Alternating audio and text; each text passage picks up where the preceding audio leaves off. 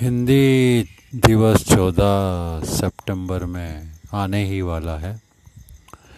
हिंदी हमारी राजभाषा भी है और हिंदी से ही हम जन जन तक पहुँच सकते हैं। तो आए हिंदी में ही बात करें, हिंदी में ही बीमे के संदेश को जन जन तक पहुँचाने की कोशिश करें। एक छोटा सा किस्सा याद आता है महावीर प्रसाद जी द्विवेदी जी का। आप किसान, पेशे से किसान थे और काफ़ी कुछ हिंदी जगत की सेवा करने के बाद आपने किसानी पेशे को अपनाया और किसानों के बीच में ही रहने लगे। अब इतने विद्वान आदमी थे तो वहाँ के गाँव के लोगों ने आपसे दरख्वास्त की कि आप यहाँ के सरपंच बन जाइए तो वो सरपंच बन गए। और लोगों की मदद करने लगे, लोगों की सेवा करने लगे, अपना काम करने लगे। ऐसे ही एक बार घूमते घूमते देखते हैं कि एक महिला है, उसे सांप ने काट लिया है।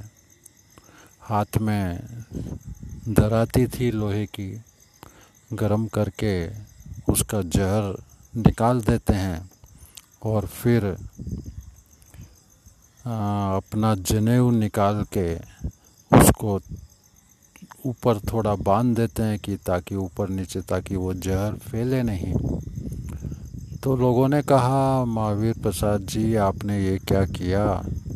आप ठहरे ब्राह्मण आदमी और वो निचली जाति की और जनेऊ को आपने कैसे किस काम में लगा दिया? आपका जनेऊ तो भ्रष्ट हो गया। उन्होंने बोला, भाई, वो जनेऊ किस काम का जो मानव की सेवा न कर सके? मानव यानी जिसमें नर नारायणी जिसको देह बोलते हैं, जिसमें नारायण खुद बैठा हुआ है तो वो जनेऊ किस काम का जो किसी व्यक्ति के काम ना आ सके?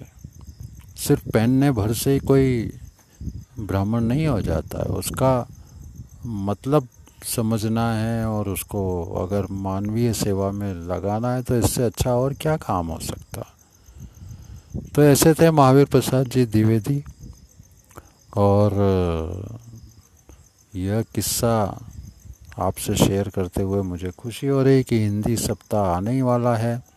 हिंदी की सेवा अगर हम करें, हिंदी को समझें और हिंदी के सहारे लोगों तक अपनी बात पहुँचाने की कोशिश करें तो मुझे लगता है लोग हिंदी भी सीखेंगे, हिंदी से लगाव भी करेंगे, आपकी बात को समझेंगे भी।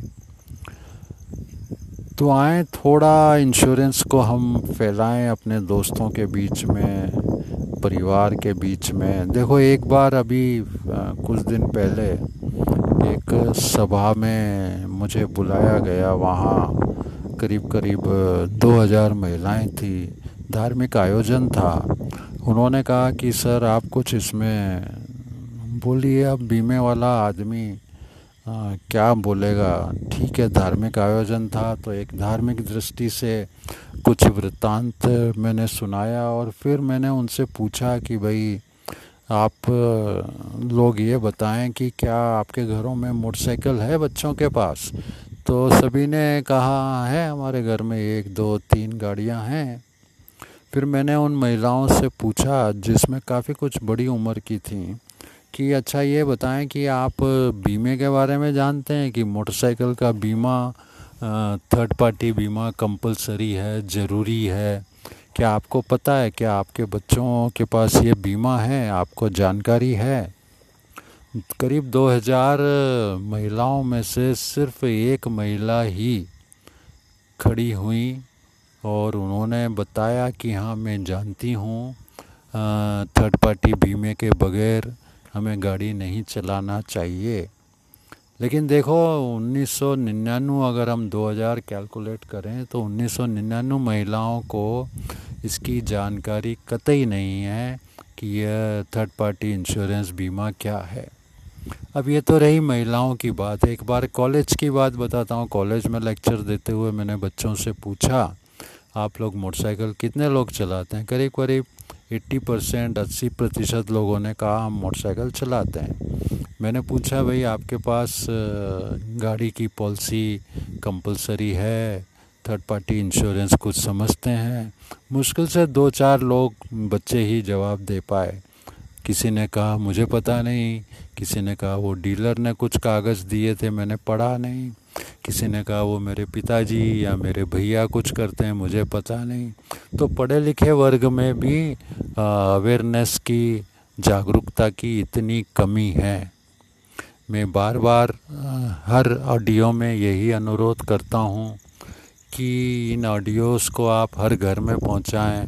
अभी मुझे एक किस्सा और इंदौर का याद आ रहा है, जिसमें एक बड़े पुलिस अफसर की पुलिस अफसर का बेटा मोटरसाइकिल मोटरसाइकिल चलाते हुए उसका एक्सीडेंट हुआ, डेथ हो गई। बाद में पता पड़ा कि उसके खुद के पास बीमा और लाइसेंस नहीं था। तो लैक ऑफ़ अवेयरनेस इतना ज़्यादा है, इतनी अज्ञानता है बीमे के बारे में। लोग बीमे को ढंग से समझते ही नहीं हैं। थर्ड पार्टी बीमा क्यों ज़रूरी है, ये जानते ही नहीं हैं। भाई, ये बीमा हमारी अपनी सुरक्षा के लिए है किसी थर्ड पार्टी का नुकसान हो जाए, हमें लाखों रुपए अवार्ड देना पड़ जाएगा। तो अपने घरों में जहाँ भी हैं, भले ही बच्चे चला रहे हैं, बच्चों से पूछिए, उनको समझाइए कि भाई, बिना बीमे के पब्लिक रोड पर पब्लिक प्लेस पर जाना कितना ख़तरनाक हो सकता है। तो मोटर एक्सीडेंट थर्ड पार्टी बीमे लिए बगैर हम कोई वाहन न चलाएँ। बिना लाइसेंस के कोई वाहन न चलाएँ। हो सके तो हेलमेट भी ज़रूर पहने।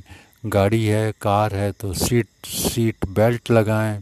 सुरक्षा के हर वो उपाय करें जिनकी हमें ज़रूरत है।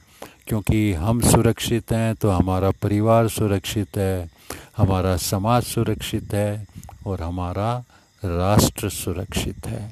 सुरक्षा के लिए ही तो बीमा कंपनियाँ बनी हैं तो आए। बीमा कंपनियों के नज़दीकी दफ्तर में जाएँ और अपनी गाड़ियों का बीमा अवश्य लें। यात्रियों की अगर बस है तो यात्रियों की सुरक्षा हेतु भी बीमा पॉलिसी ज़रूर लें। अगर ड्राइवर, क्लीनर, कंडक्टर हमारे पास काम करते हैं तो उनका वर्कमैन कंपनसेशन ज़रूर लें। कोशिश करें, बीमे की टर्म्स कंडीशन को पढ़ें, समझें। कोई प्रॉब्लम हो, समझने में, पढ़ने में तो लिखें Mohan Vatnani at the rate gmail dot com Indore insurance institute को अप्रोच करें और अपने आप को सुरक्षित करें। थैंक यू बाय बाय शुभ रात्रि।